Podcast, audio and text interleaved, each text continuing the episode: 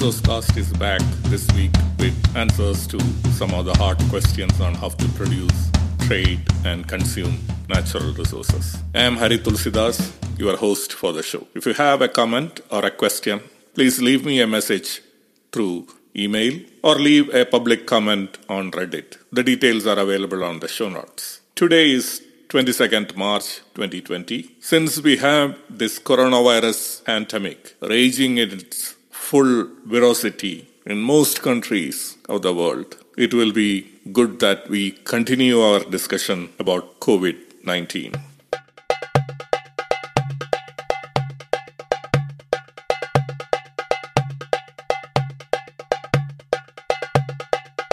As the world moves to social distancing and lockdowns, we have to think how the end game of this pandemic will be. Whether it will be a two to three weeks short lockdown or a protracted eighteen-month lockdown as some countries model. eighteen months is an extreme extent of a lockdown, and it has been suggested in the U S. And I assume this time period is roughly what we need vaccine to be developed and made available to a large population of a country. Now the question is, if it is a short lockdown of two to three weeks or even eight weeks, perhaps the economy will get a significant impact, but there will be still room for the economy to rebound back. But what happens when these extended lockdowns of eighteen months and so will create in the economy? Collapsing economies will leave nations in no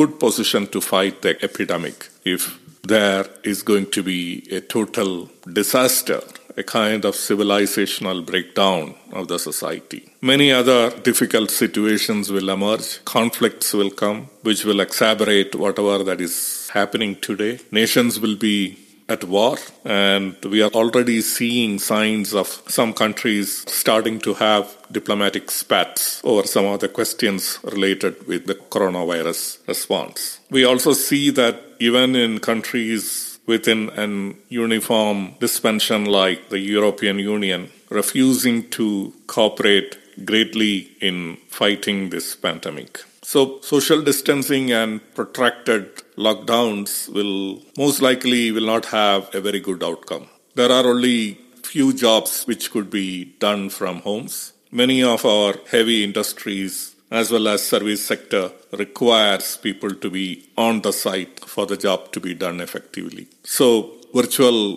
lockdown of cities and the whole countries, as we have started to see now, will have a very lasting impact on the economy. The question is, can this be done differently? Can we have an end game that can be different? Let us discuss a few possibilities.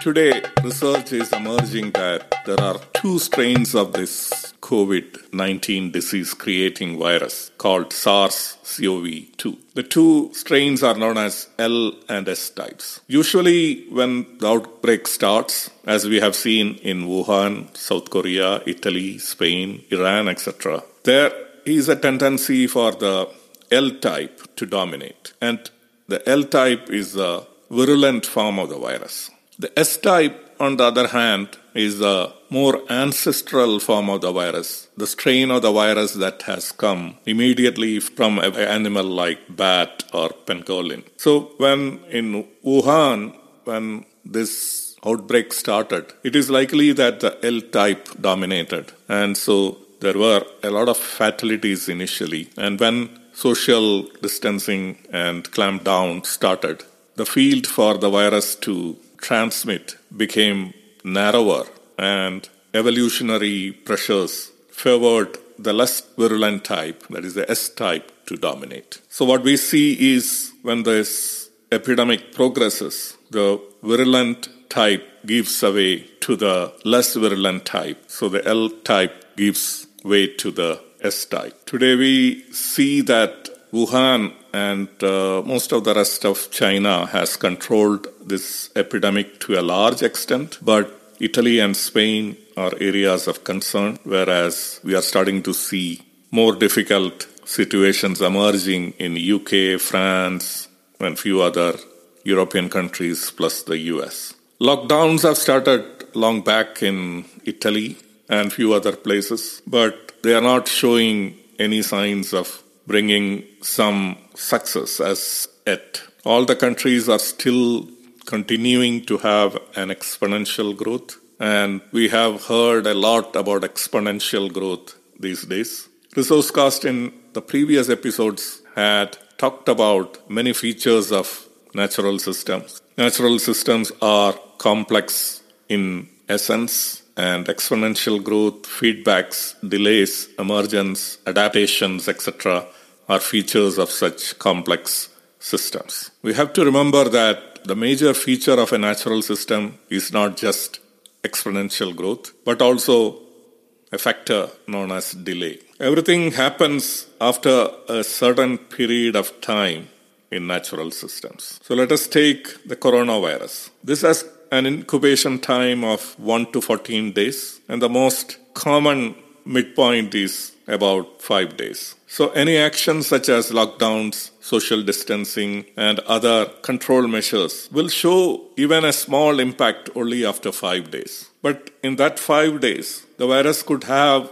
gone on to infect a large number of other people. And those people will be showing the symptoms of this disease five days later. And all these cases will start emerging out or coming into the open after a few weeks of delay. And we have to also remember that a small percentage of those who are infected by coronavirus will need hospitalization. And in a few unfortunate cases, death will also follow. That also takes some time from the first symptoms to appear to go into a serious condition and finally to the death. So any control measures will take its own time to demonstrate a visible impact on the control of the disease. After more than five weeks of social distancing, as in Wuhan, infection could be seen peaking, and it took another three weeks for the leveling to become stable and then start to contract. So it is about two months in total after they started the control measures in China that this infection came totally under control.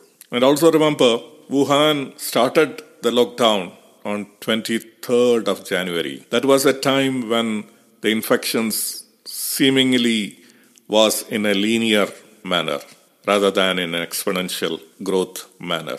So they started the control measures well before the exponential growth started. And this helped in controlling the, the epidemic to a large extent. We know that even a one-day delay in starting the lockdown will increase the infection by forty percent. Many countries such as U K and U S have already entered the exponential growth phase. And this makes it difficult for the infection to be controlled even in eight weeks or so. And also remember that we have these two strains, L and S, that will complicate the matter further. The L strain will dominate before the controls are in place and will have evolutionary pressure from the less virulent S strain when the controls come into place. But the impact of L strain will remain for a few weeks even after controls come into effect. The amount of growth allowed for L strain will increase the fatalities, and this will continue for at least three weeks after controls are in place. After the ever-present delay, infection could rebound after social distancing restrictions are removed. So this Chinese method of strict controls may not be effective in many countries, as we have seen in Iran, Italy, Spain, et cetera. And it will not bring a permanent solution to the pandemic. What is needed today is not flattening the curve, which is a temporary measure. And it could give some time for the country to prepare to bring in more lasting solutions. What we need is bending the curve. Only South Korea, as of today, has shown effectively how to bend the curve. Germany also could be following this example, but it will take one week or more to see what happens in Germany. How did these countries achieve this? We know the practices and techniques which South Korea has done because everything was very transparent and very much available for us to dissect thoroughly today.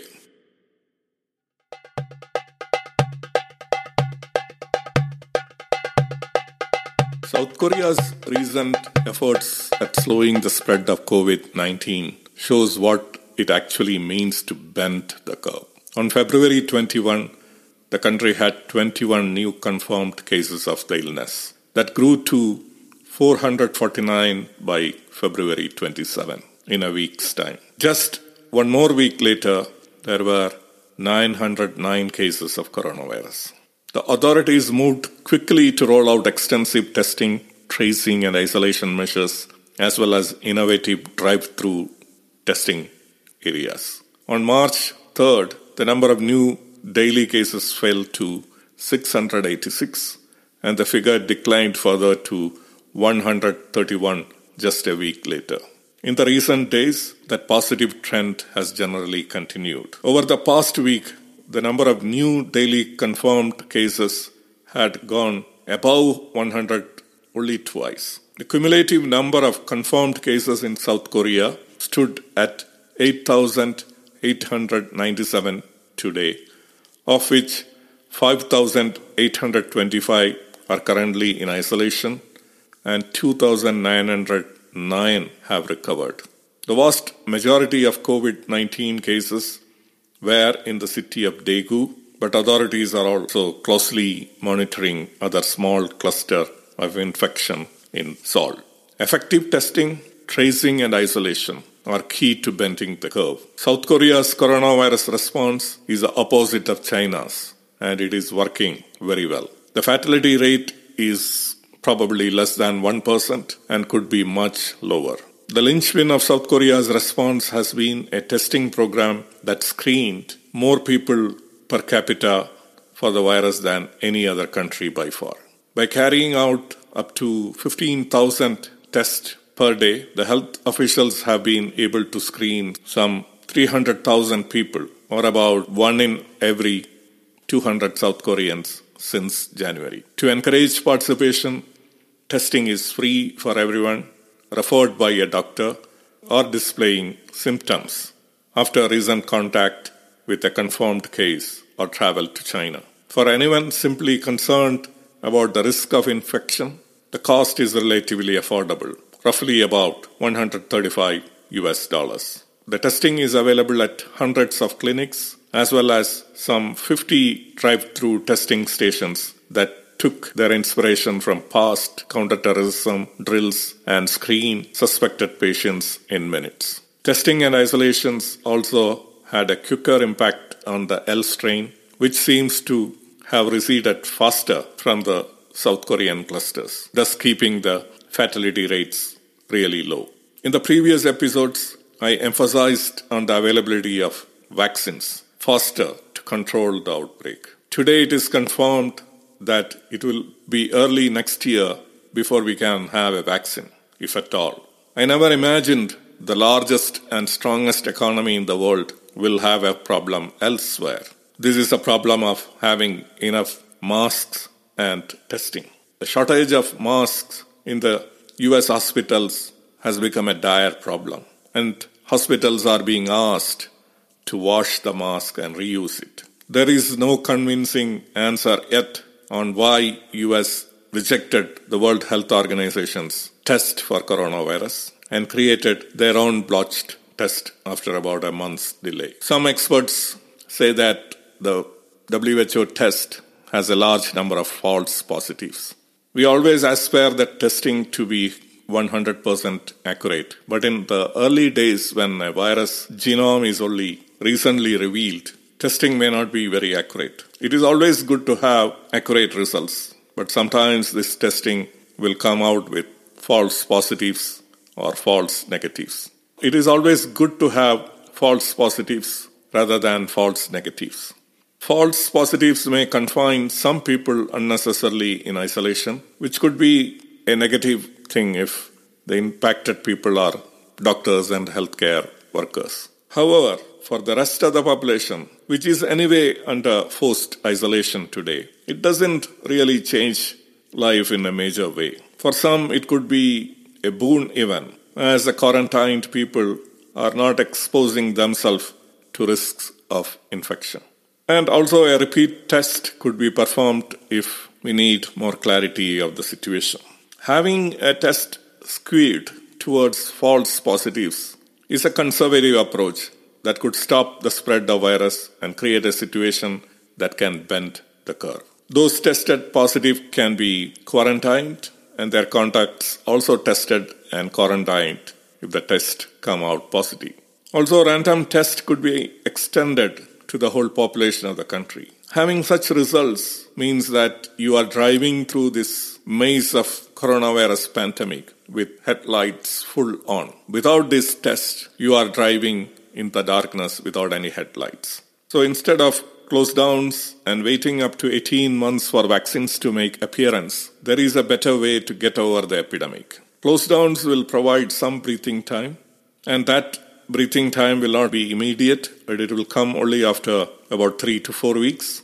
Intense testing, on the other hand, may show a better way to control the pandemic. Intense testing may show a large number of cases in a country, and many countries are ashamed of this. They want to keep their numbers low. But it is not a real solution. Hospitals are going to be filled up and people will know that something is happening in that country, however secretive that country may be. Leave alone the democratic countries, which are open and medias have access everywhere. Transparency, as in South Korea, is the best policy to adopt, whether you are a democratic society or a dictatorship. Let us see how the end game could go. Will it be better to go in the Chinese way or the South Korean way? The Chinese way of strict clampdown is not an effective option for many countries and also could be not an effective option for anyone in the long run. Moreover, China had an head start with the clampdowns, which uh, started before the exponential growth was well underway. The outbreak, now we know as COVID nineteen, started almost at the same time in Wuhan and in Italy. But Italy became aware of it much later. The reason could be the large percentage of aged population that masked the situation from becoming apparent in Italy. So the clampdown of Lombardy region in North Italy is a case that could not succeed. And today, Italy has got the largest number of fatalities from COVID nineteen.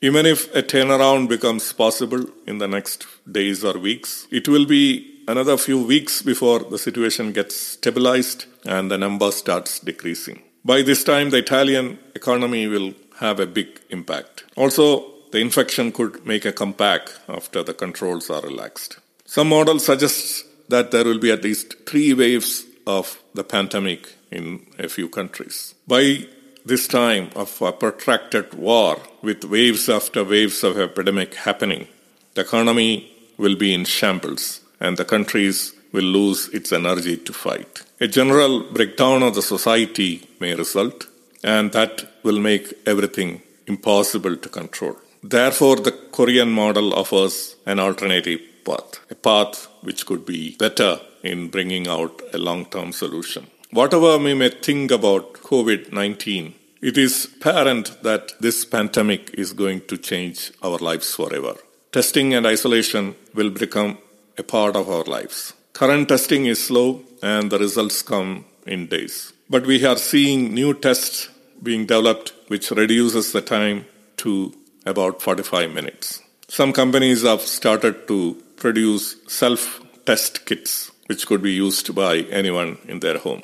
Also, testing could become cheaper and easier to administer, just like an alcohol breath analyzer or even taking temperature. So with a push, testing could become near instantaneous and could be done on a massive scale. For example, there could be testings in airports where all the passengers could be scanned. It could be available in movie halls or anywhere where people may gather. Testing and isolation is the only permanent way to take this pandemic into control. Isolation could also be streamlined with self-isolation, with an electronic monitoring if required, and such isolation is required for ninety-five percent of the population. Only about five percent may require hospitalization and very close monitoring by medical staff. With time, the L strain could be easily weeded out by these measures, which means almost about one hundred percent will have only mild symptoms, and the coronavirus could be tamed like normal flu. Of course, our best laid plans can go awry. This is a complex natural system that will hide many surprises. The virus could mutate and make the things difficult to handle. But our three months experience in dealing with SARS-C o V two virus, we know that it is mutating very slowly. This could hold some hope for the development of vaccine as well.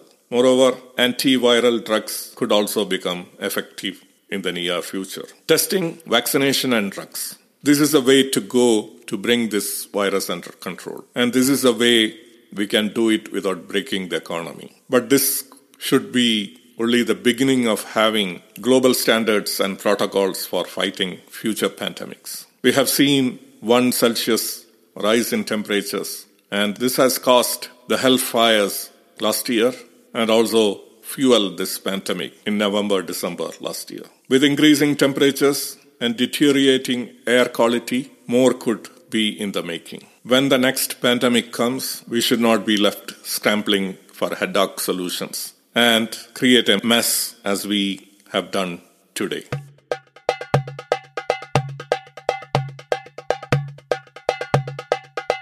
That is all we have for today.